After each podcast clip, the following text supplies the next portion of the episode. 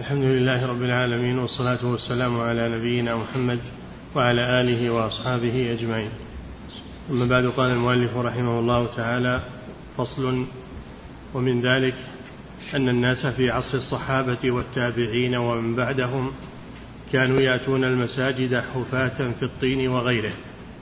قال يحيى ابن وثاب قلت لابن عباس الرجل يتوضأ يخرج إلى المسجد حافيا قال لا بأس به. بسم الله الرحمن الرحيم. الحمد لله. الصلاة والسلام على رسول الله على آله وأصحابه ومن والاه. الموسوسون يظنون أن من مشى حافيا تتنجس قدماه. فلا بد من غسلهما. ولكن السنة تبطل ذلك.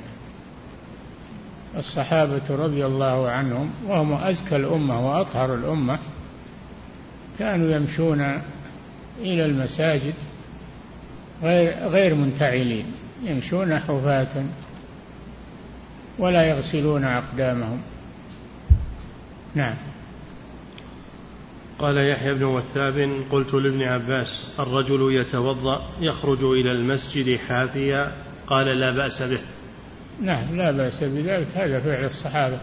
نعم. وقال كميل ابن زياد رأيت عليا يخوض طين المطر ثم دخل المسجد فصلى ولم يغسل رجليه.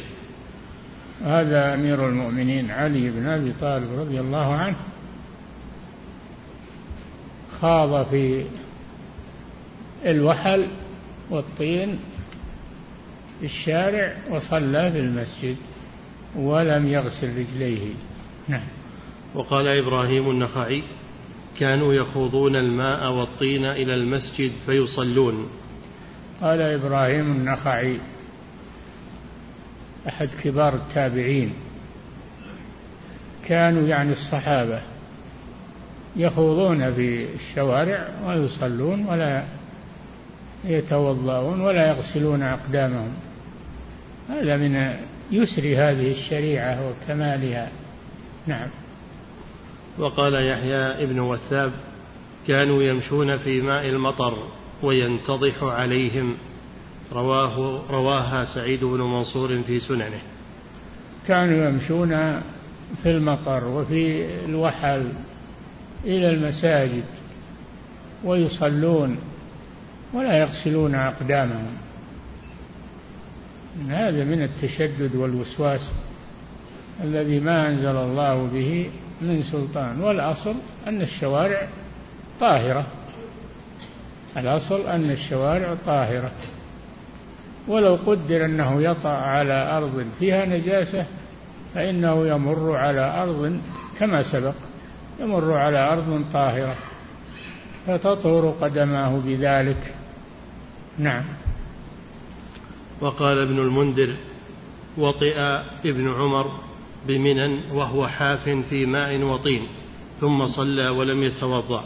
وقال وقال ابن المنذر وطئ ابن عمر بمنى وهو حاف في ماء وطين ثم في منى في منى يعني وقت الحج وهو حافي ليس عليه نعال في ماء وطين صلى ولم يتوضأ ولم يغسل قدميه. نعم. ثم صلى ولم يتوضأ قال وممن رأى ذلك علقمة والأسود وعبد الله بن معقل وسعيد بن المسيب والشافعي والإمام أحمد وأبو حنيفة ومالك وأحد الوجهين للشافعي. أي نعم كل هؤلاء من الأئمة على هذا أنه يمشي في الشارع وإن كان فيه وحل وطين ويصلي ولا يغسل قدميه. نعم. قال وهو قول عامة أهل العلم ولأن تنجيسها. وعلقمة والأسود النخعيان وإبراهيم النخعي هؤلاء تلاميذ ابن مسعود رضي الله عنهم. نعم. قال وهو قول عامة أهل العلم ولأن تنجيسها فيه مشقة عظيمة منتفية بالشرع كما في أطعمة الكفار وثيابهم وثياب الفساق شربت, شربت الخمر وغيرهم. نعم كانوا يلبسون الثياب التي يأخذونها من في الغنائم وهي ثياب الكفار ويلبسونها ويصلون فيها ولا يغسلونها. ما كانوا يغسلونها. وكانوا يستوردون الأقمشة من الكفار والكفار لا شك أنهم باشروها و ولمسوها و وما كانوا يغسلونها. الأصل الحمد لله الطهارة. ما لم تعلم نجاسة فتغسل. نعم. ولأن, في ولأن تنجيسها فيه مشقة عظيمة منتفية بالشرع. كما في أطعمة الكفار. لو تنجيسها يعني لو حكم بنجاستها صار فيه مشقة على الناس والدين جاء برفع الحرج رفع المشقة. نعم. ولأن تنجيسها فيه مشقة عظيمة منتفية بالشرع كما في أطعمة الكفار وثيابهم وثياب الفساق شربة الخمر وغيرهم.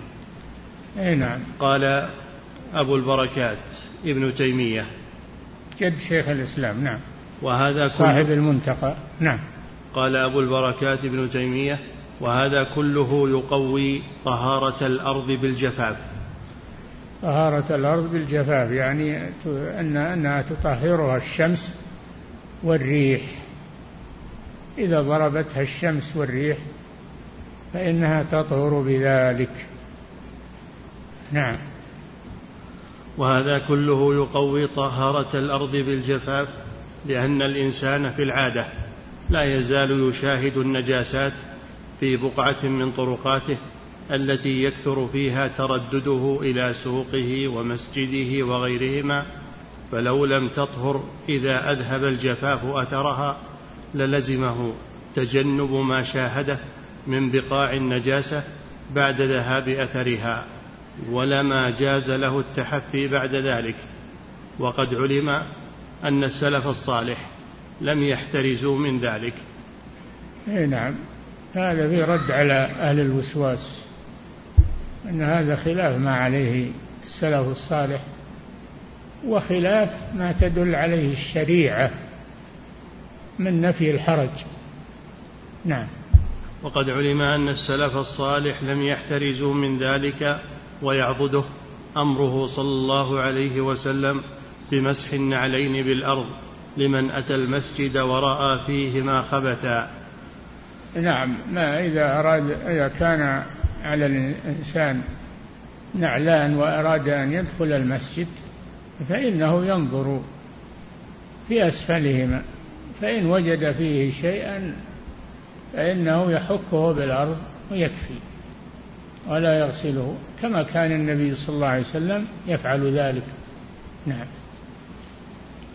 ويعبده أمره صلى الله عليه وسلم بمسح النعلين بالأرض لمن أتى المسجد ورأى فيهما خبثا ولو نجست الأرض بذلك نجاسة لا تطهر ب...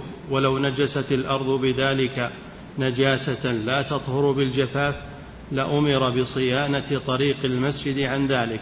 ولو كانت الأرض متنجسة لا تطهر بالجفاف يعني بالشمس والريح لنقل ذلك عن السلف.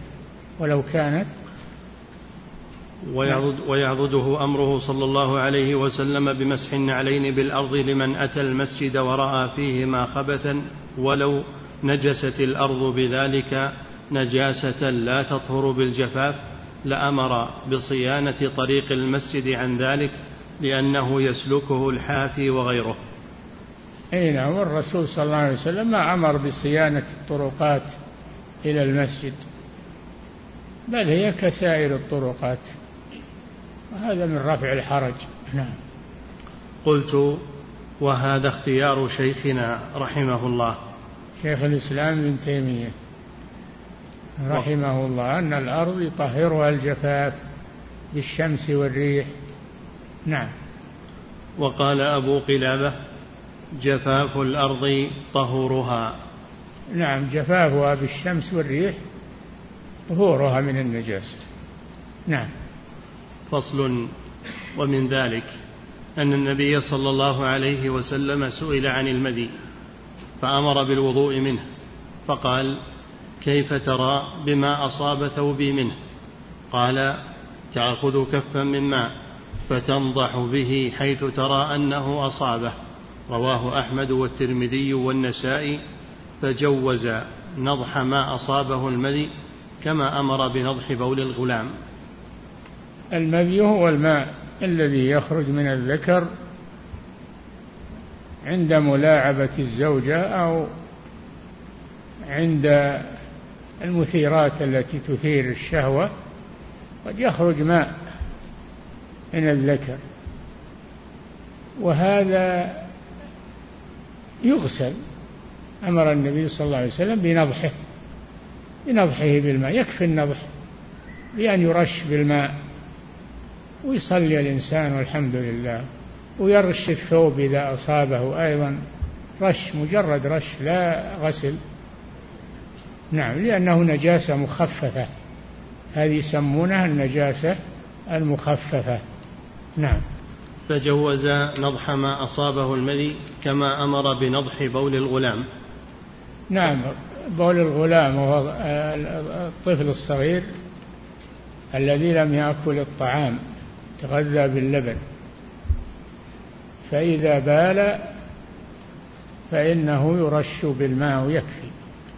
نجاسة مخففة. وكان بعض الغلمان يتبولون في حجر رسول الله صلى الله عليه وسلم وكان يرش ذلك بالماء ولا يغسله. وهذه ما تسمى بالنجاسة المخففة. في الحديث يغسل من بول الجارية ويرش من بول الغلام يعني الذكر. فبول الغلام يكفي فيه الرش. وأما بول الجارية فإنه مثل الكبيرة يجب غسله. نعم.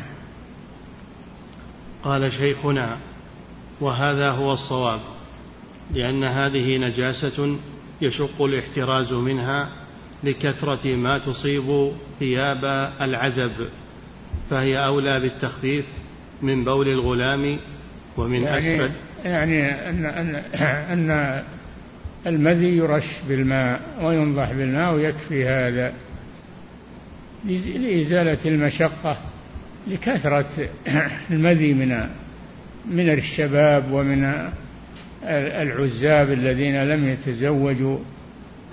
فيكفي أن أنه إذا أصاب المذي ثوبه أنه يرشه بالماء مثل بول الغلام. يرش بالماء ويكفي. نعم. قال شيخنا وهذا هو الصواب لأن هذه نجاسة يشق الاحتراز منها لكثرة ما تصيب ثياب العزب فهي أولى بالتخفيف من بول الغلام ومن أسفل الخف والحذاء. نعم. ومن ذلك إجماع المسلمين على ما سنه لهم النبي صلى الله عليه وسلم من جواز الاستجمار بالأحجار. في زمن الشتاء والصيف مع أن المحل يعرق فينضح إلى الثوب ولم يأمر بغسله. نعم. إذا قضى حاجته من بول أو غائط فإنه يستجمر بثلاثة أحجار يمسح بها المخرج حتى ينشف وهذا طهوره لا يحتاج إلى غسل. وهذا بالإجماع أن الاستجمار يطهر المحل. وحتى لو بقي آثار لا يزيلها إلا الماء فلا حرج في ذلك. نعم. ومن ذلك أنه يعفى عن يسير أرواث البغال والحمير والسباع. في إحدى الروايتين عن أحمد اختارها شيخنا لمشقة الاحتراز. نعم. الذين يركبون الحمر ويحملون عليها لا بد يصيبهم من عرقها ويصيبهم شيء من بولها. وما ذكر أنهم أمروا بأن يغسلوا ثيابهم و... نعم. قال الوليد ابن مسلم قلت للأوزاعي فأبوال الدواب مما لا يؤكل لحمه كالبغل والحمار والفرس. فقال قد كانوا يبتلون بذلك في مغازيهم فلا يغسلونه من جسد ولا ثوب. نعم أبوال الحيوانات على قسمين قسم يؤكل لحمه فالذي يؤكل لحمه بوله ومنيه طاهر كالإبل و والغنم وطاهر بولها طاهر ما يؤكل لحمه فإن بوله وريقه طاهر. ولهذا النبي صلى الله عليه وسلم أمر الذين أصابتهم الحمى بشرب أبوال الإبل ولبنها. فلو كانت أبوال الإبل نجسة لما أمر النبي صلى الله عليه وسلم بشربها. قالوا وهذا دليل على أن كل ما يوكل لحمه فروثه وبوله ومنيه طاهر. هذا من إزالة المشقة عن الناس. نعم. ومن ذلك نص أحمد ومن ذلك نص أحمد على أن الودي يعفى عن يسيره كالمذي.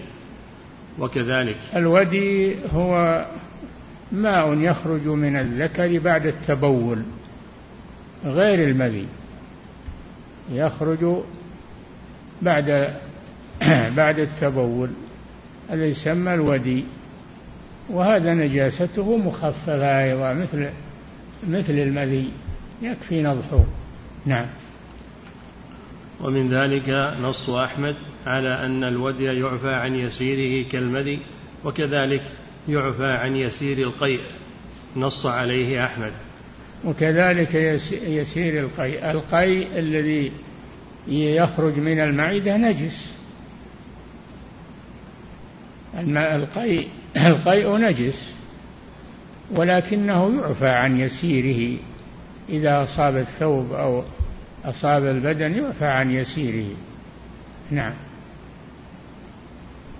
وقال شيخنا لا يجب لا يجب غسل وقال شيخنا لا يجب غسل الثوب ولا الجسد من المدة والقيح والصديد. قال وقال شيخنا وقال شيخنا لا يجب غسل الثوب ولا الجسد من المدة. من؟ المدة. المدة؟ نعم. الظاهر أنه المذي نعم.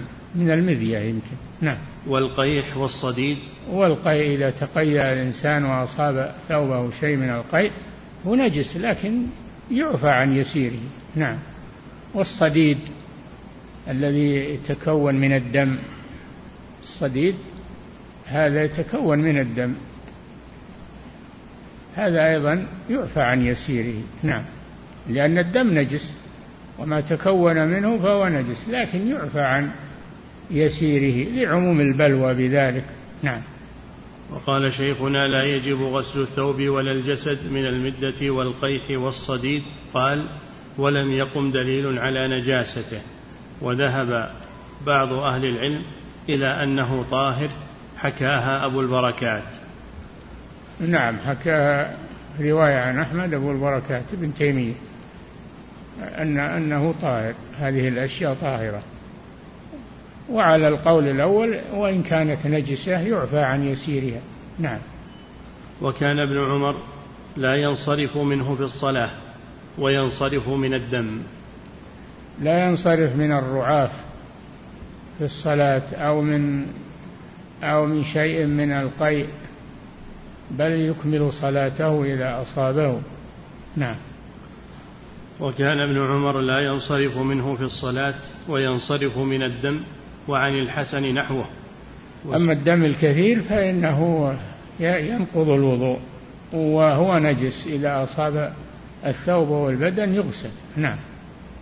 وسئل أبو مجلز عن القيح يصيب البدن والثوب فقال ليس بشيء إنما ذكر الله الدم ولم يذكر القيح. القيح. نعم القيح والصديد مشتقات الدم. من مشتقات الدم ولم يذكر أنها نجسة. القيح والصديد وما يخرج من الجروح من مشتقات الدم هذه كلها لا لا يغسل منها. نعم. وقال إسحاق بن راهويه كل ما كان سوى الدم فهو عندي مثل العرق المنتن وشبهه ولا يوجب وضوءا. نعم. هذه الأشياء مثل العرق. لا توجب وضوءا ولا غسل ما أصابه منها لأنه يبتلى بها الإنسان. نعم. وسئل أحمد الدم والقيح عندك سواء؟ فقال لا الدم لم يختلف الناس فيه. أنه و... نجس يعني الدم نجس خلاف القيح والصديد وما تولد من الدم هذا لا يسمى دما ولا يأخذ حكم الدم. نعم. وسئل أحمد الدم والقيح عندك سواء؟ فقال لا الدم لم يختلف الناس فيه والقيح قد اختلف الناس فيه. وق نعم. وقال مرة القيح والصديد والمدة عندي أسهل من الدم. نعم. ومن ذلك ما قاله أبو حنيفة أنه لو وقع بعر الفأر في حنطة فطحنت. أنه ومن ذلك ما قاله أبو حنيفة أنه لو وقع بعر الفأر. بعر بعر الفأر. إي نعم. بعر الفأر في حنطة فطحنت أو في دهن مائع جاز أكله ما لم يتغير لأنه لا يمكن صونه عنه. قال فلو وقع في الماء نجسه. نعم. وذهب بعض أصحاب الشافعي إلى جواز أكل الحنطة التي أصابها بول الحريم التي أصابها بول الحمير عند الدياس. نعم في الدياس كانوا يدوسون الزرع آه، اليابس بالحمير وكانت تبول. كانت الحمير تبول في الدياس وما كانوا يغسلونها. لأن هذا فيه مشقة فيعفى عن ذلك. نعم. وذهب بعض أصحاب الشافعي إلى جواز أكل الحنطة التي أصابها بول الحمير عند الدياس من غير غسل. قال لأن السلف لم يحترزوا من ذلك.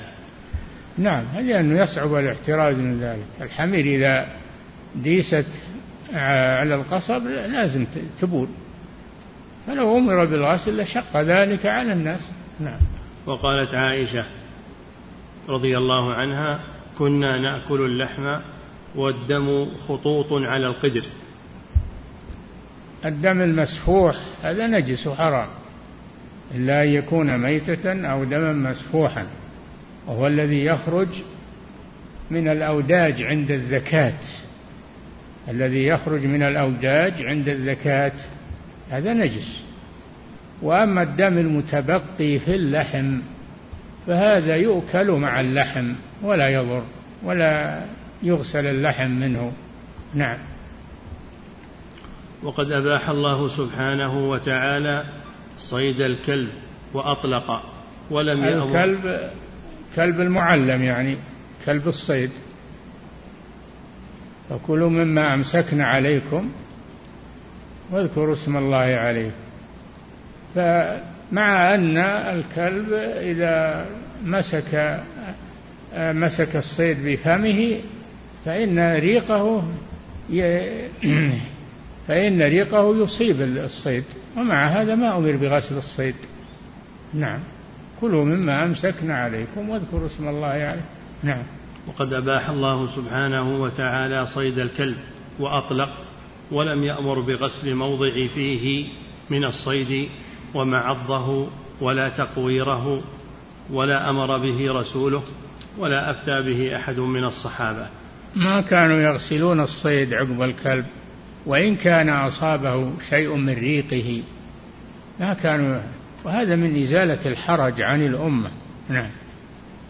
ومن ذلك ما أفتى به عبد الله بن عمر وعطاء بن أبي رباح وسعيد بن المسيب وطاووس وسالم ومجاهد والشعبي وإبراهيم النخعي والزهري ويحيى بن سعيد الأنصاري والحكم والأوزاعي ومالك وإسحاق بن راهويه وأبو ثور والإمام أحمد في أصح الروايتين وغيرهم أن الرجل إذا رأى على بدنه أو ثوبه نجاسة بعد الصلاة لم يكن عالما بها أو كان يعلمها لكنه نسيها أو لم ينسها لكنه عجز عن إزالتها أن صلاته صحيحة ولا إعادة عليه. نعم. من رأى على ثوبه نجاسة فإنه يغسلها لأنها لا تزول إلا بالغسل لكن لو نسيها وصلى في الثوب صلاته صحيحة ولا يعيدها. وكذلك لو لم يعلم بها إلا بعد الصلاة فإنه لا يعيد الصلاة أيضا. نعم. أو لم ينسها لكنه عجز عن إزالتها. أن صلاته صحيحة ولا إعادة عليه ومن ذلك أن النبي صلى الله عليه وسلم كان يصلي وهو حامل أمامة بنت ابنته زينب فإذا ركع وضعها وإذا قام حملها متفق عليه. كان صلى الله عليه وسلم يحمل الصبيان مع أن الصبيان يحصل منهم ما يحصل من التلويث ومنه. وما ذكر أن النبي صلى الله عليه وسلم يذكر ما أصاب ثوبه منهم من ريقهم ومن بولهم إذا كان خفيفا وما أشبه ذلك. ومن ذلك أنه كان يحمل أمامة بنت ابنته زينب بنت العاص بن أبي الربيع. كان يحملها وهو يصلي ولا يتحرج من ذلك مع أنها قد يكون عليها نجاسة أو في في في مخرجها نجاسة أو في دبرها نجاسة ما كان يتحرج من ذلك عليه الصلاة والسلام. نعم. ومن ذلك أن النبي صلى الله عليه وسلم كان يصلي وهو حامل أمامة بنت ابنته زينب فإذا ركع وضعها وإذا قام حملها متفق عليه؟ هذا فيه دليل على أن المصلي إذا حمل شيئا وهو يصلي طفلا أو غيره هذا فهذا لا يضر في صلاته. وكذا والمسألة الثانية ما أشار إليه أنه يعفى عن ما يحصل من الرطوبة منها أو من الطفل. يعفى عن ذلك. نعم. ولأبي داود أن ذلك كان في إحدى صلاتي العشي. نعم حمل أمامة حمل الرسول صلى الله عليه وسلم لأمامة في إحدى صلاة العشي. صلاة العشي إما المغرب وإما العشاء. نعم. وهو دليل على جواز الصلاة في ثياب المربية والمرضع. وحتى صلاة الظهر والعصر كلها من صلاة العشي. نعم. وهو دليل على جواز الصلاة في ثياب المربية والمرضع. والحائض والصبي ما لم يتحقق نجاستها. كذلك الحامل والمرضع. المرضع بالذات تحمل طفلها وترضعه. وما ذكر أنها أنها تؤمر بغسل ثيابها مع أن الرضيع قد يحصل منه بول قد يحصل منه شيء من النجاسات. هذا من إزالة الحرج عن هذه الأمة. نعم. وهو دليل على جواز الصلاة في ثياب المربية والمرضع والحائض والصبي ما لم يتحقق نجاستها. وقال أبو هريرة رضي الله عنه كنا مع النبي صلى الله عليه وسلم في صلاة العشاء فلما سجد وثب الحسن والحسين على ظهره فلما رفع رأسه أخذ بيديه من خلفه فلما رفع رأسه أخذهما بيديه من خلفه أخذا رفيقا ووضعهما على الأرض فإذا عاد عادا حتى قضى صلاته. رواه الإمام أحمد. نعم كان صلى الله عليه وسلم يصلي لأصحابه فإذا سجد جاء الحسن والحسين رضي الله عنهما وهما طفلان صغيران فركبا على الرسول صلى الله عليه وسلم وهو ساجد. بل روي أنه كان يطيل السجود من أجل أن يرفق بهما. وما ذكر أنه يغسل ثيابه بعدهما. نعم. وقال شداد ابن الهاد عن أبيه خرج علينا رسول الله صلى الله عليه وسلم وهو حامل الحسن أو الحسين فوضعه ثم كبر للصلاة فصلى فسجد بين ظهراني صلاته سجدة أطالها. فلما قضى الصلاة قال إن ابني ارتحلني فكرهت أن أعجله. رواه أحمد والنسائي. نعم لأن الحسن أو الحسين ركب على ظهره وهو ساجد فأطال السجود لأجل ألا يشق على هذا الطفل. نعم.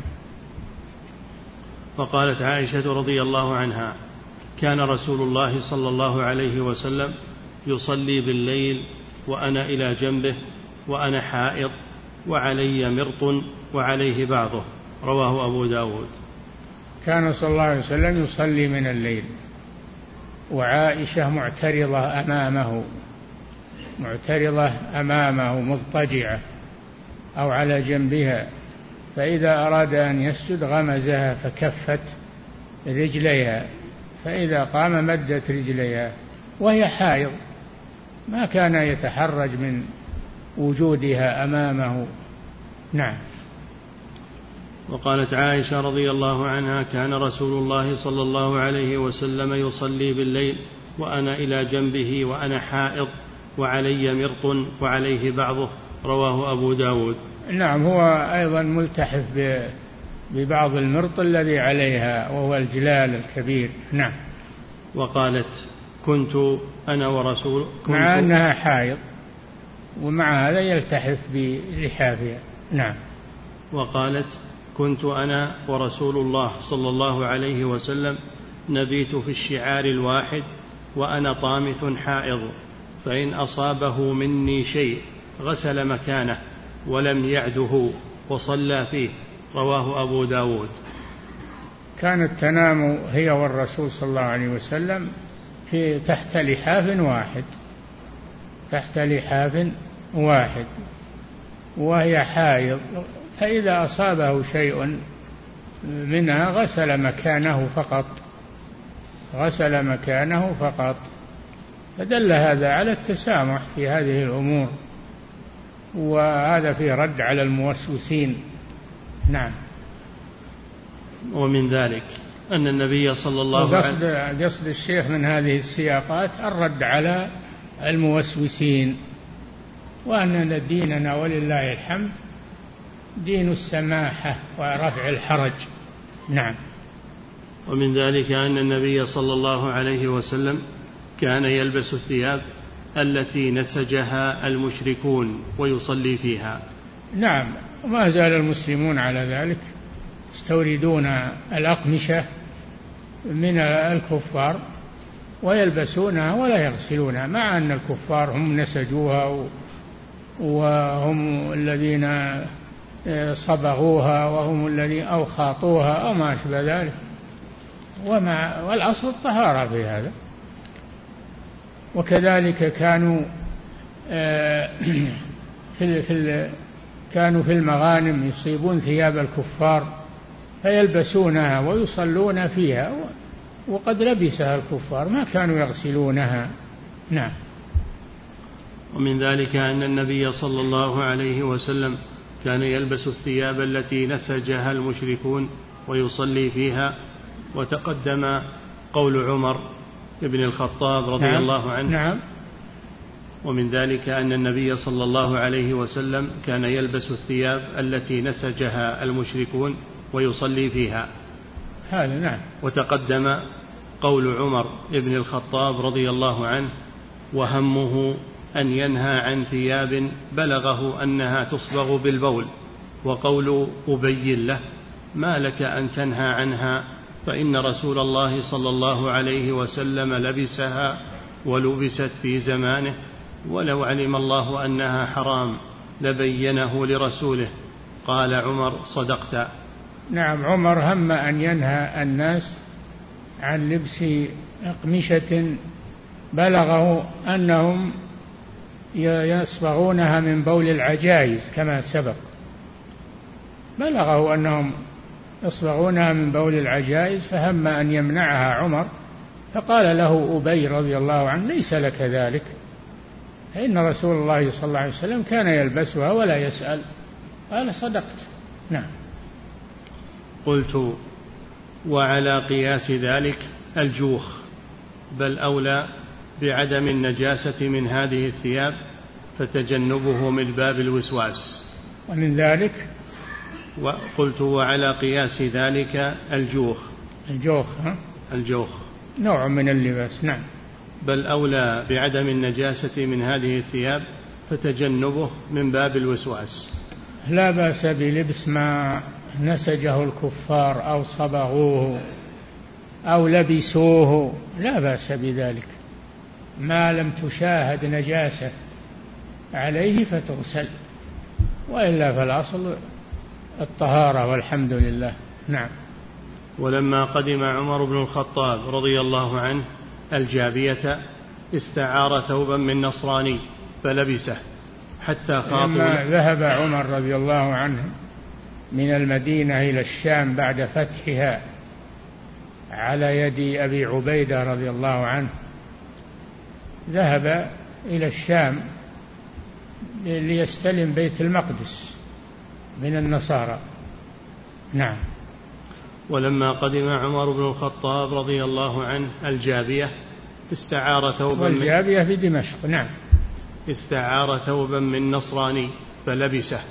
حتى خاطوا له قميصه وغسلوه. مع أنه ثوب نصراني استعاره ولبسه مع أنه ثوب كافر نصراني وما تحرز منه. نعم. وتوضأ رضي الله عنه من جرة نصرانية. نعم. النبي صلى الله عليه وسلم توضأ هو وأصحابه من مزادة امرأة مشركة مع أن المشركة باشرتها وحقنت الماء فيها وما تحرج الرسول صلى الله عليه وسلم من ذلك. نعم. وصلى سلمان وأبو الدرداء رضي الله عنهما في بيت نصرانية فقال لها أبو الدرداء هل في بيتك مكان طاهر نصلي فيه؟ فقالت طهرا قلوبكما ثم صليا أين أين أحببتما؟ فقال له سلمان خذها من غير فقيه. نعم. ولا لا تسأل عن الشيء اللي ما تشاهد عليه شيء لا تسأل عنه. لا تسأل عنه لأن الأصل الطهارة هو الأصل رفع الحرج والحمد لله. ولما كان عمر رضي الله عنه يمشي مع أحد أسواق المدينة ومعه ومعه رجل نزل ماء من من الميزاب. عليهما من أحد الميازيب فقال الرجل الذي مع عمر ما هذا يا صاحب الميزاب؟ فقال له عمر لا تجبه لا تجبه عن ذلك لا تجب هذا الرجل. ما ما أمرنا أن نسأل عن هذه الأمور. نعم. ومن ذلك أن الصحابة والتابعين كانوا يتوضؤون من الحياض والأواني المكشوفة ولا يسألون هل أصابتها نجاسة أو وردها كلب أو سبع. كانت المياه في الغدران وفي الجواب وفي وكانت تردها السباع والكلاب وكانوا يتوضؤون منها ولا يسألون عن ذلك. الدين فيه, فيه رفع الحرج ولله الحمد. ولما سئل عن ذلك قال لها ما شربت ولنا ما بقي. نعم. ومن ذلك أن الصحابة والتابعين كانوا يتوضؤون من الحياض والأواني المكشوفة ولا يسألون هل أصابتها نجاسة أو وردها كلب أو سبع. ففي الموطأ عن يحيى بن سعيد أن عمر رضي الله عنه خرج في ركب فيهم عمرو بن العاص حتى وردوا حوضا. فقال عمرو يا صاحب الحوض هل ترد حوض هل ترد حوضك السباع؟ فقال عمر لا تخبرنا فإنا نرد على السباع وترد علينا. نعم. وفي سنن ابن ماجه أن رسول الله صلى الله عليه وسلم سئل أن أتوضأ بما أفضلت الحمر؟ قال نعم وبما أفضلت السباع. نعم يعني ما بقي بعد شربها منه. يسمى السؤر. نستعمل هذا ولا بأس. وإن كان الحمار أو الكلب قد أصاب ريقه هذا الماء لا يسأل عن ذلك. نعم. ومن ذلك أنه لو سقط عليه شيء من ميزاب لا يدري هل هو ماء أو بول. لم يجب عليه أن يسأل عنه. فلو نعم. نعم. فلو سأل لم يجب على المسؤول أن يجيبه ولو علم أنه نجس ولا يجب عليه. لأن هذا من التكلف لأن هذا من التكلف. نعم. والدين جاء برفع الحرج. نعم. فلو سأل لم يجب على المسؤول أن يجيبه ولو علم أنه نجس ولا يجب عليه غسل ذلك. ومر عمر بن الخطاب رضي الله عنه يوما فسقط عليه شيء من ميزاب ومعه صاحب له فقال يا صاحب الميزاب ماؤك طاهر أو نجس؟ فقال عمر يا صاحب الميزاب لا تخبرنا. ومضى ذكره أحمد. نعم هذا عمر رضي الله عنه. لم يسأل صاحب الميزاب عن هذا الماء هل هو طاهر ولا نجس؟ وقال لا تخبرنا. لما سأله الرجل الذي مع عمر قال لا تخبره. نعم. لأن هذا من التكلف. نعم. قال شيخنا وكذلك إذا أصاب رجله أو ذيله بالليل شيء رطب لا يعلم ما هو لم يجب عليه أن يشمه ويتعرف ما هو. واحتج بقصة عمر رضي الله عنه في الميزان. نعم لو أنه يمشي بالليل ووطي على شيء رطب ما يدري وشه خله ما تدري وشه لا تسأل عنه لا ولا تشمه لا ت... هذا من من الوسواس ومن التكلف نعم. وهذا هو الفقه. فإن الأحكام إنما تترتب على المكلف بعد علمه بأسبابها وقبل ذلك هي على العفو. فما عفى الله عنه فلا ينبغي البحث عنه. نعم. ومن ذلك الصلاة مع يسير الدم ولا يعيد قال البخاري قال الحسن رحمه الله ما زال المسلمون يصلون في جراحاتهم. نعم. الدم إذا أصاب الثوب يصلي فيه.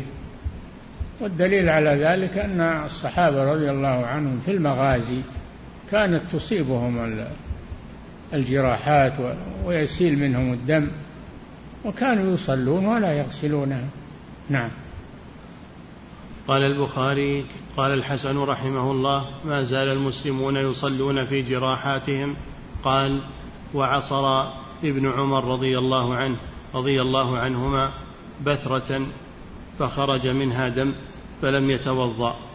وبصق أبي نعم ابن عمر رضي الله عنه مع أن ابن عمر رضي الله عنه كان شديد التحري ومع هذا عصر بثرة يعني حبة في جسمه فخرج منها دم فصلى ولم يغسلها.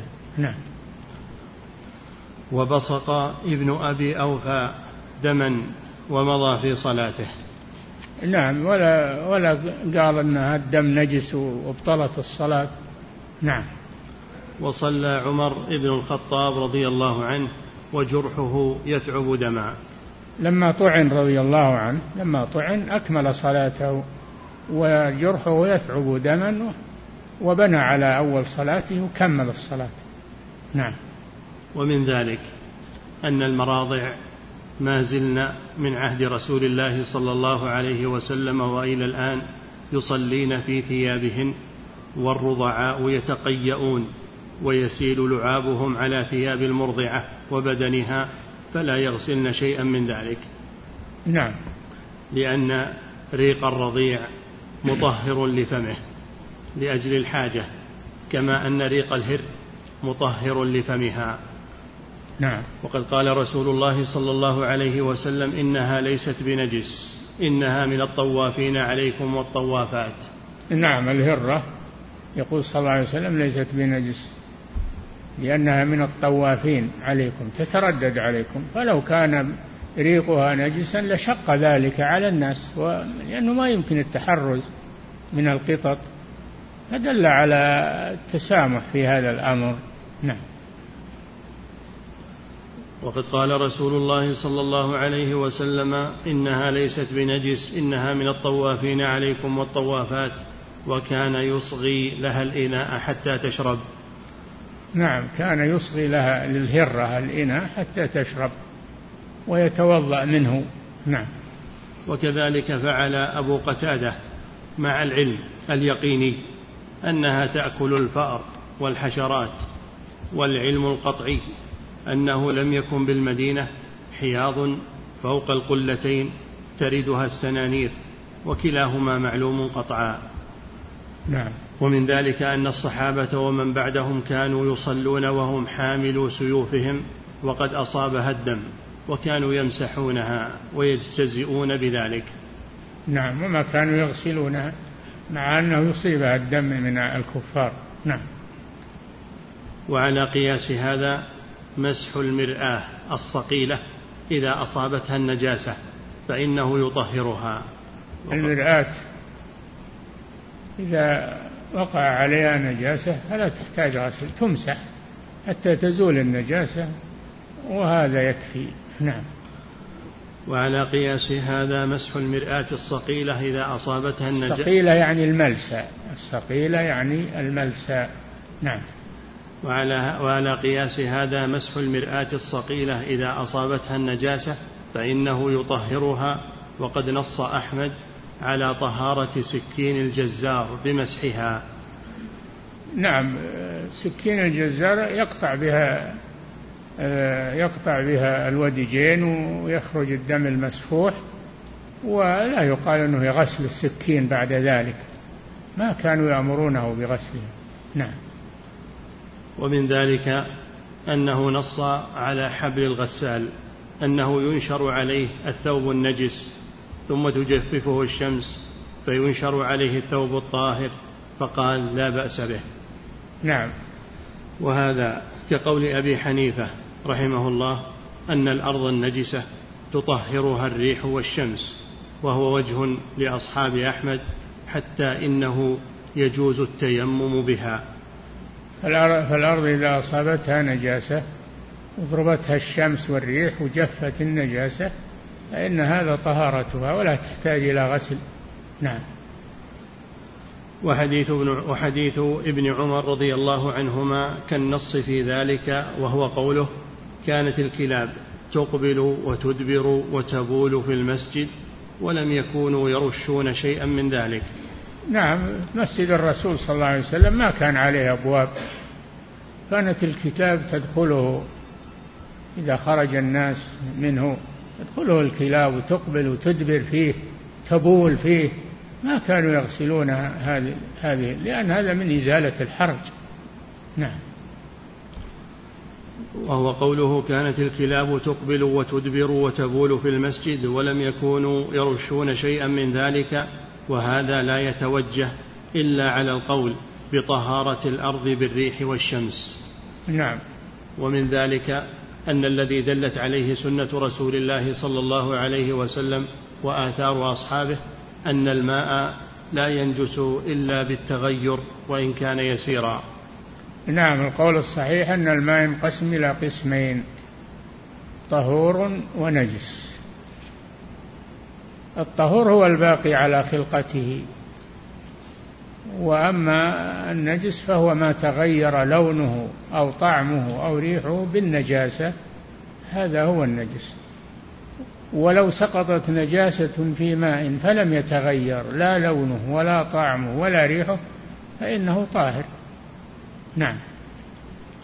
ومن ذلك أن الذي دلت عليه سنة رسول الله صلى الله عليه وسلم وآثار أصحابه أن الماء لا ينجس إلا بالتغير وإن كان يسيرا وهذا قول أهل المدينة وجمهور السلف وأكثر أهل الحديث وبه أفتى عطاء بن أبي رباح وسعيد بن المسيب وجابر بن زيد والأوزاعي وسفيان الثوري ومالك بن أنس وعبد الرحمن بن مهدي واختاره ابن المنذر وبه قال أهل الظاهر ونص عليه أحمد في إحدى رواياته واختاره جماعة من أصحابنا منهم ابن عقيل في مفرداته وشيخنا أبو العباس وشيخه ابن أبي عمر.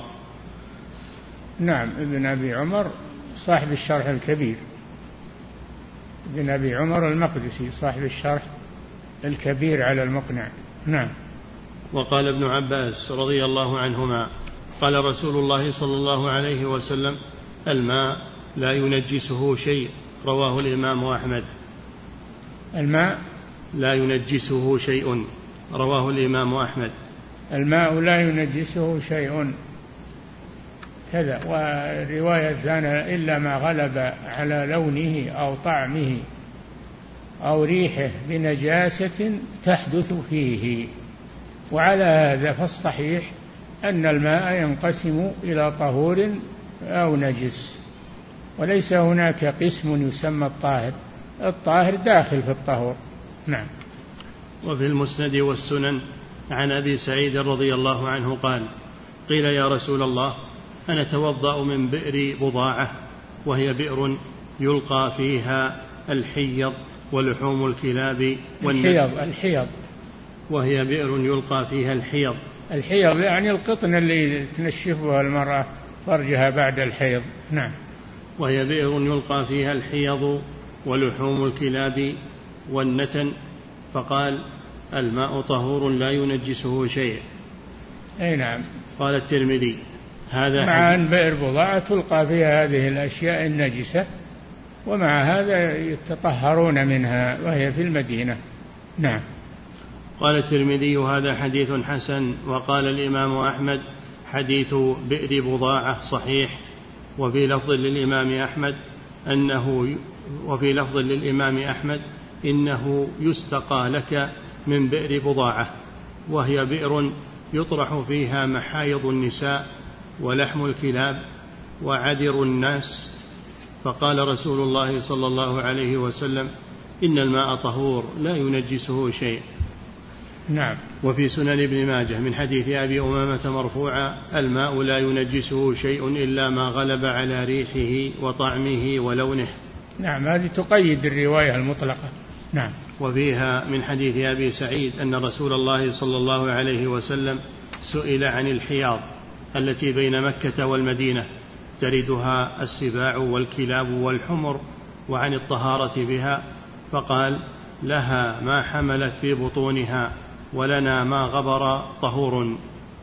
أي نعم الغدران وال ومناقع الماء السيول هذه تردها السباع وتشرب منها. ومع هذا المسلمون يتوضعون منها. ولا يقولون إنها اختلط بها ريق السباع والكلاب. نعم. وإن كان في إسناد هذين الحديثين مقال فإنا ذكرناهما للاستشهاد لا للاعتماد. نعم. وقال البخاري قال الزهري لا بأس بالماء. ما لم يتغير منه طعم أو ريح أو لون. نعم. وقال الزهري أيضا إذا ولغ الكلب في الإناء ليس له وضوء غيره يتوضأ به ثم يتيمم. اي نعم عاد هذا في حديث. إذا ولغ الكلب في إناء أحدكم فليغسله سبعا وليعفره بالتراب الثامنة. أو إحداهن بالتراب. نعم. قال سفيان وقال الزهري أيضا إذا ولغ الكلب في الإناء ليس له وضوء غيره يتوضأ به ثم يتيمم. قال سفيان احتياطا يعني يتيمم احتياطا. نعم. قال سفيان هذا الفقه بعينه. هذا؟ هذا الفقه بعينه. اي نعم إنه إنه يتوضا به هذا من الفقه. نعم. يقول الله تعالى فلم تجدوا ماء فتيمموا وهذا ماء وفي النفس منه شيء يتوضأ به ويتيمم. احتياطا. نعم. ونص الإمام أحمد. يكفي. سطر. نعم. سطر واحد باقي على الفصل. طيب بس السطر الواحد أخذ أنه مشحون بالمسائل. نعم. ونص الإمام أحمد في حب زيت ولغ فيه كلب. في حب. ونص الإمام أحمد في حب زيت ولغ فيه كلب فقال يؤكل. نعم. فصل. وإن كان الكلب ولغ فيه يؤكل. نعم. فصل. يكفي. نعم.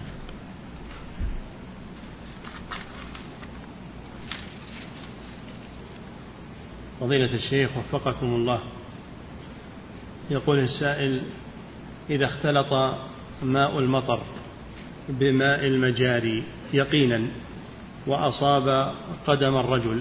وأصاب وأصاب الماء قدم الرجل. فهل يشترط إذا أن صار ماء المطر تغير لونه أو طعمه أو ريحه بالنجاسة ماء المجاري فإنه نجس. أما ما لم يتغير فهو طهور. نعم. فضيلة الشيخ وفقكم الله يقول السائل أنا شاب أعزب وكثير ما تشتد عندي الشهوة أثناء الصلاة فأقطعها وأرش على نفسي الماء فيعود فألجأ للاستمناء. هذا وسواس يا أخي اتركه. صل وتوكل على الله واترك الوسواس. نعم. فضيلة الشيخ وفقكم الله يقول أشكل علي جواب الإمام الأوزاعي رحمه الله حينما سئل عن أبوال الدواب مما لا يؤكل لحمه.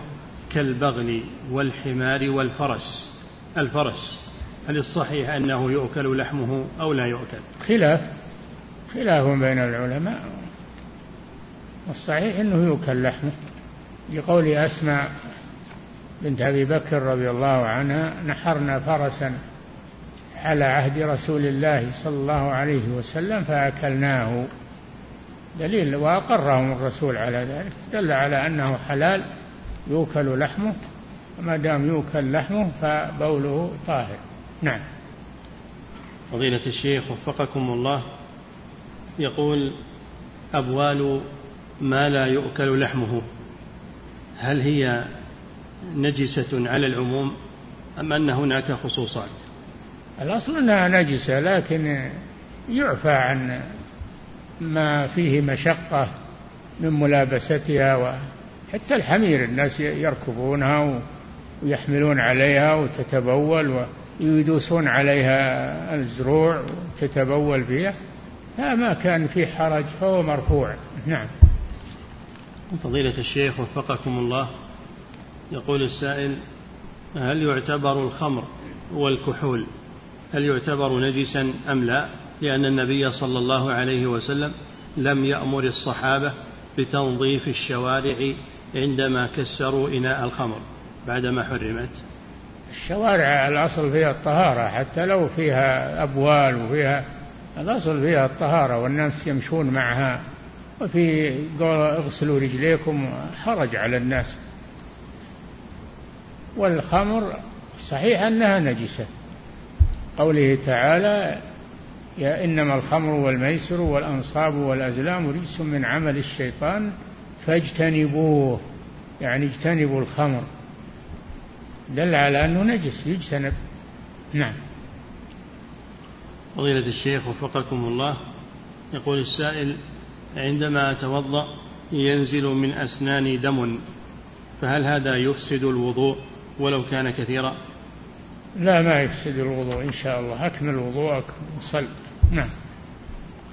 فضيلة الشيخ وفقكم الله يقول إذا رأى إنسان النجاسة أثناء صلاته فهل يستمر في صلاته أو يحاول إزالة هذه النجاسة عن طريق البصق مثلا لو كانت بذنب؟ إذا كان يتمكن من إزالة الثوب الذي فيه نجاسة ويصلي في غيره فإنه يزيله ويصلي يكمل صلاته كما فعل النبي صلى الله عليه وسلم. كان يصلي في نعاله فخلعهما أثناء الصلاة. خلع الصحابة نعالهم اقتداء به صلى الله عليه وسلم. فلما سلم قال ما لكم؟ قالوا رأيناك خلعت نعليك. قال أخبرني جبريل أن فيهما أذى.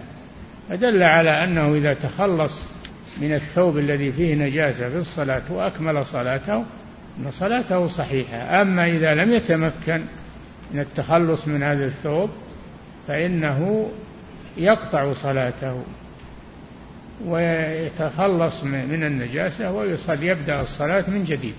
نعم.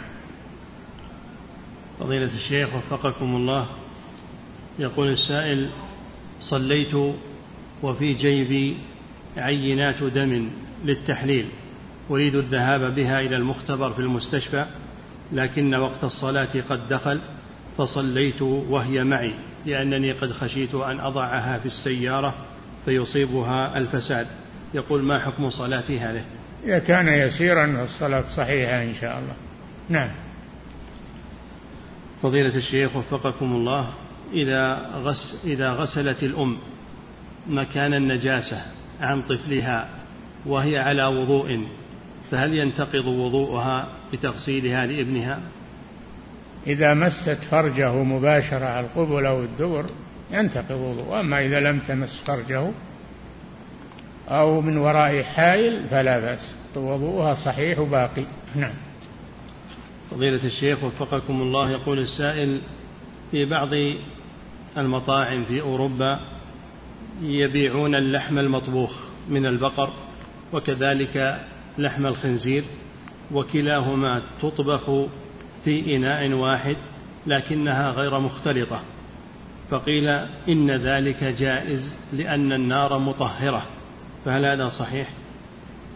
لا ما هو بصحيح هذا فيه نظر تطبخ مع لحم الخنزير ما هو بصحيح يتنجس بلحم الخنزير نعم فضيلة الشيخ وفقكم الله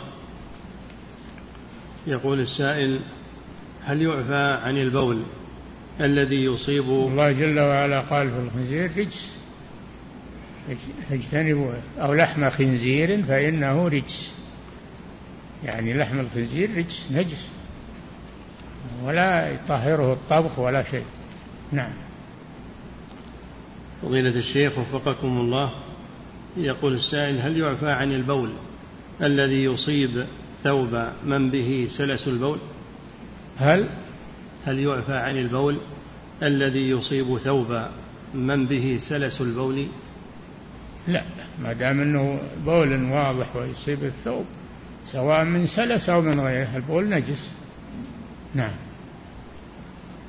فضيلة الشيخ وفقكم الله يقول السائل ألا يجب علي أن أنهى شخصا؟ لكن اللي فيه سلس يتوضأ ويستنجي ويضع على ذكره شيء يمنع تسرب البول ويتوضأ ويصلي.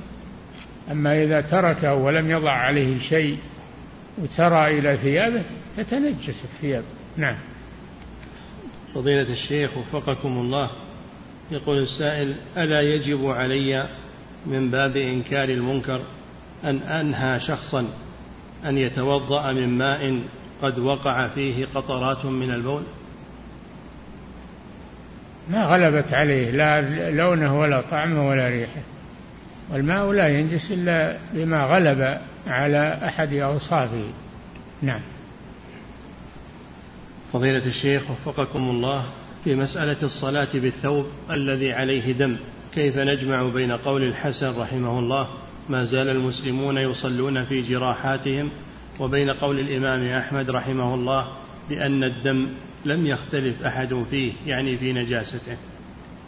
لكن يعفى عنه ولم يختلف أحد في نجاسته لكن يعفى عنه في إصابته للثياب. كان الصحابة يصلون وعلى ثيابهم الدماء ودل على أنه يعفى عنها نعم. فضيلة الشيخ وفقكم الله. إذا أصاب الثوب نجاسة.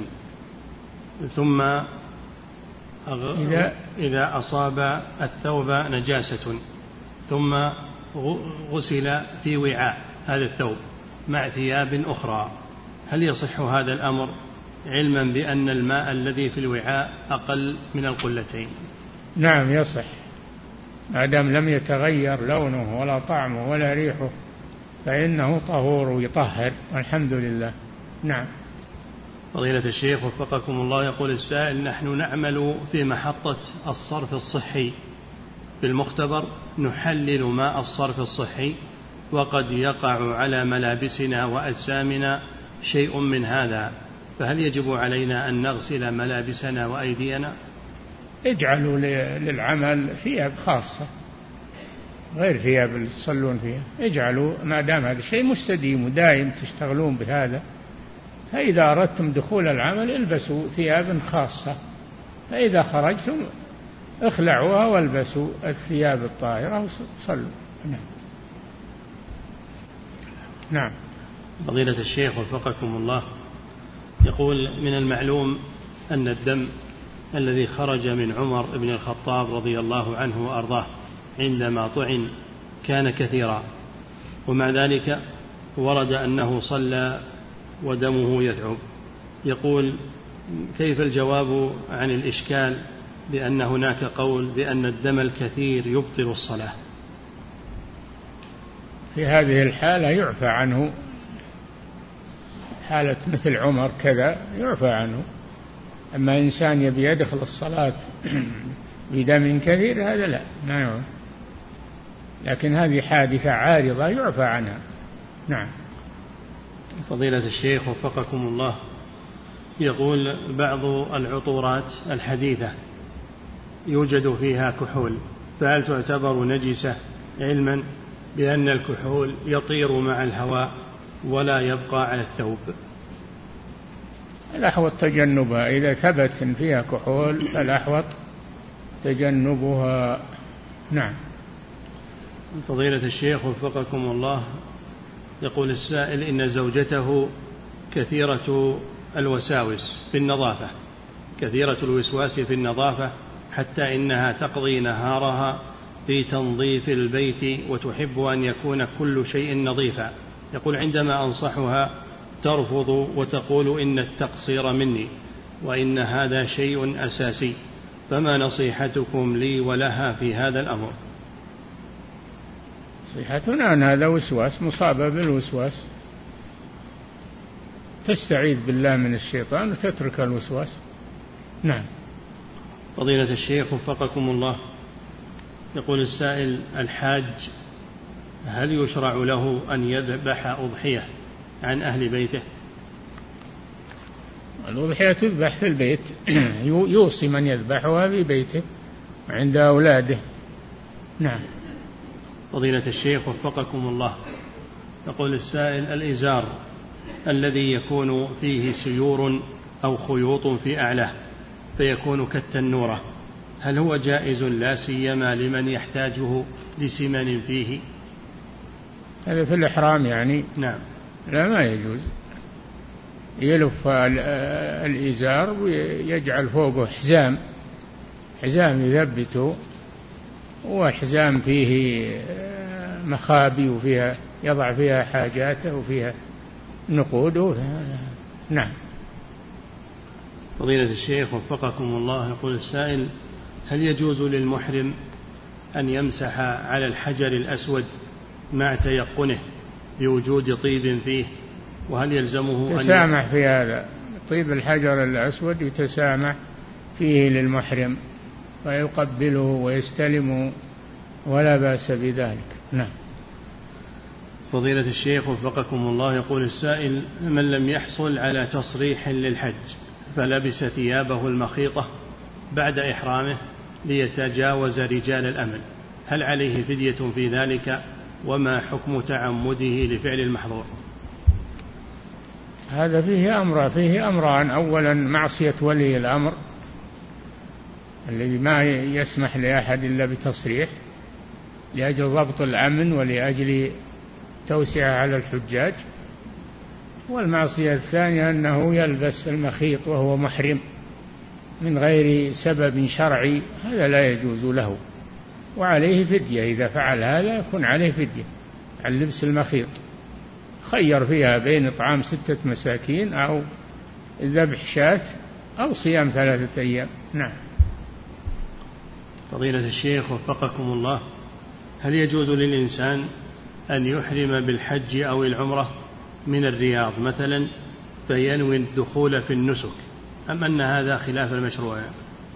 ما هو ما هو ممنوع جائز أنه يحرم قبل الميقات ولكن الأفضل أنه يحرم عند محاذاة الميقات عند مروره بالميقات هذا هو الأفضل. والأكمل وإن أحرم قبله فلا بأس. في الرياض أو في غيره. نعم. فضيلة الشيخ وفقكم الله من حج عن نفسه حج الفريضة وعنده مال فهل الأفضل أن يحج نافلة أو يدفع هذا المال لشخص لم يحج الفريضة ليحج به؟ الشخص اللي ما عنده شيء ما وجب عليه الحج. ما وجب عليه الحج لأنه غير مستطيع. وأنت إن رأيت أحدا محتاجا إلى طعام أو شراب أو كسوة فالتصدق عليه أفضل من نافلة الحج. نعم. فضيلة الشيخ وفقكم الله يقول السائل من به سلس البول إذا أصاب ثوبه شيء من هذا البول؟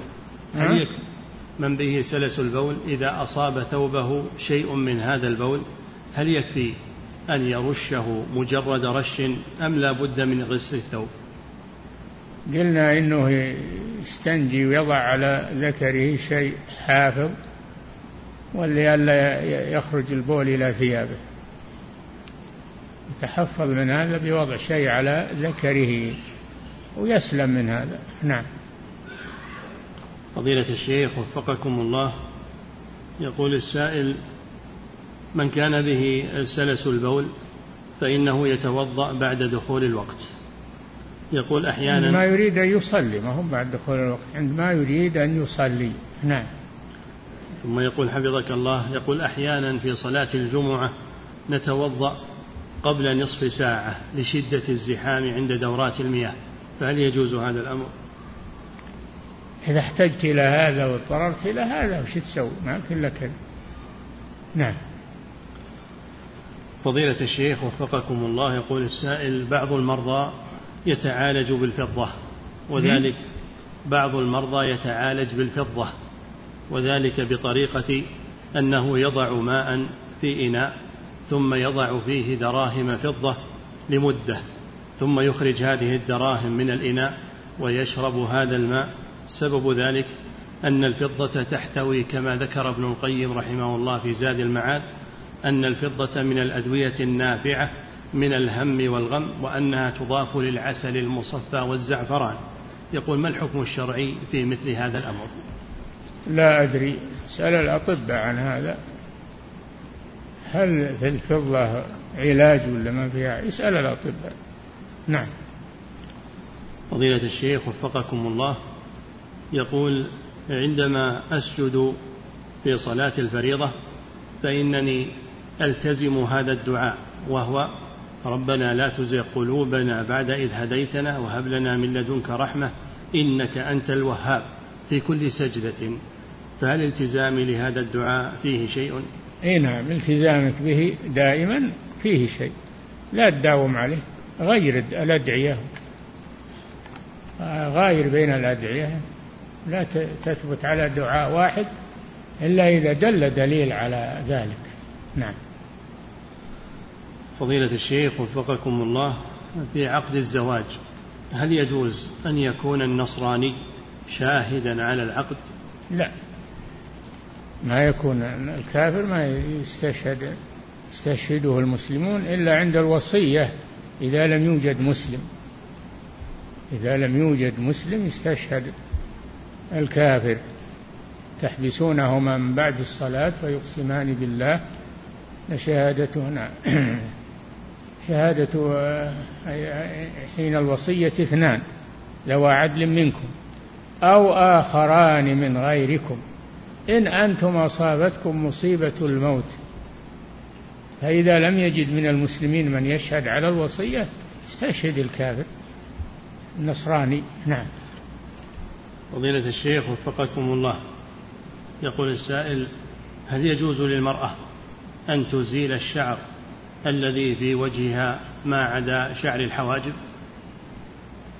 هذا يسمى بالحف حف الوجه. هذا إذا كان مشوه للوجه فلا بأس أن تزيل. أما إذا كان شيئا عاديا ولا يشوه الوجه فلا تتركه. نعم. فضيلة الشيخ وفقكم الله هذه امرأة تسأل فتقول تقدم رجل لخطبتي وتواصل مع أبي المتواجد في بلد آخر فوافق أبي عن طريق الهاتف على الزواج. سؤالها هل يمكن لنا الزواج بهذه الطريقة مع وجود شاهدين؟ لا لا. لازم حضور الولي مجلس العقد ولازم من حضور الشاهدين في مجلس العقد. نعم. فضيلة الشيخ وفقكم الله. يقول السائل أنا إمام مسجد وأحضر لدرس فضيلتكم يوما في الأسبوع وأنيب شخصا ليقوم بالإمامة عني في هذا اليوم. سؤاله يقول هل يعد هذا من التفريط في الإمامة؟ إذا كان يوم واحد في الأسبوع وتخلف من يقوم بالإمامة لا بأس بذلك لأن هذا عذر شرعي. نعم. فضيلة الشيخ وفقكم الله يقول في بعض البلاد العربية وقبل خطبة الجمعة يقرأ الحاضرون المصلون يقرؤون قراءة جماعية لإحدى السور فما حكم الصلاة في هذا أو ما حكم قراءة هذا الأمر؟ على هذه الصفة بدعة القراءة الجماعية بدعة. إلا للتعلم. إذا كان المدرس يلقي الآية على الطلاب فيقرؤونها بصوت واحد من أجل التعلم لا بأس. أما من أجل التلاوة لا. ما يجي يتلون تلاوة جماعية. نعم. فضيلة الشيخ وفقكم الله. هذا سائل يقول هل يجوز لي أن أتزوج من ابنة مبتدع يدعو إلى بدعته؟ لا تجنبها وش تبي تجنبها ويرزقك الله غيرها. نعم.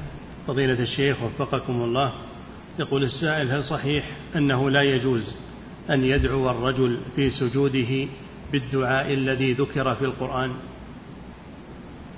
ليش؟ هو أولى. الأدعية اللي في القرآن أولى من غيرها واللي في السنة يدعو بها في الأحاديث أيضا. هذه أولى من غيرها. من الكتاب من السنة. نعم. اللي يقول هذا الكلام هذا مخطئ. نعم. يقول يا شيخ تجنبا لقراءة القرآن في السجود. ما هذه بقراءة ما هي بتلاوة هذا دعاء. في فرق بين قراءة التلاوة وقراءة الدعاء. لا بأس بالدعاء. نعم. فضيلة الشيخ وفقكم الله يقول السائل هل يجوز لي أن أسدد الدين عن الفقير مباشرة من الزكاة أم لا بد أن أعطيه المال وأسلمه إليه ثم يتصرف هو بنفسه فيه. كذلك تعطي الفقير الزكاة وهو يتصرف فيها لحاجته من تسديد دينه أو نفقته أو غير ذلك. نعم. فضيلة الشيخ وفقكم الله. يقول السائل هل يجوز للإنسان أن يذبح العقيقة خارج بلده لوجود فقراء هناك؟ العقيقة والأضحية هذه في البيوت. ما تذبح خارج البيوت. هذه السنة. وإذا أردت أنك تتصدق على المحتاجين في بلاد أخرى أرسل دراهم يا أخي أو طعام أو أما الأضحية والعقيقة هذه شعائر شعائر ما تغير عن مكانها. نعم. فضيلة الشيخ وفقكم الله يقول السائل من به مرض الوسواس؟ وذهب إلى الطبيب فإن بعض الأطباء يعطيه دواء يسبب له النوم حتى يرتاح. يقول أحيانا ينام يوما أو يومين ولا يصلي. هل هو مؤاخذ بهذا الأمر؟ الوسواس قد يكون من الشيطان وقد يكون مرض نفسي والأطباء يعالجون المرض النفسي فقط. وأما الوسواس ما يعالجه الأطباء هذا لا يعالجه إلا الذكر ذكر الله والاستعاذة من الشيطان وعدم الالتفات له. نعم. انتهى. مؤسسة الدعوة الخيرية. الدعوة إلى الله هدفنا والتقنية الحديثة وسيلتنا.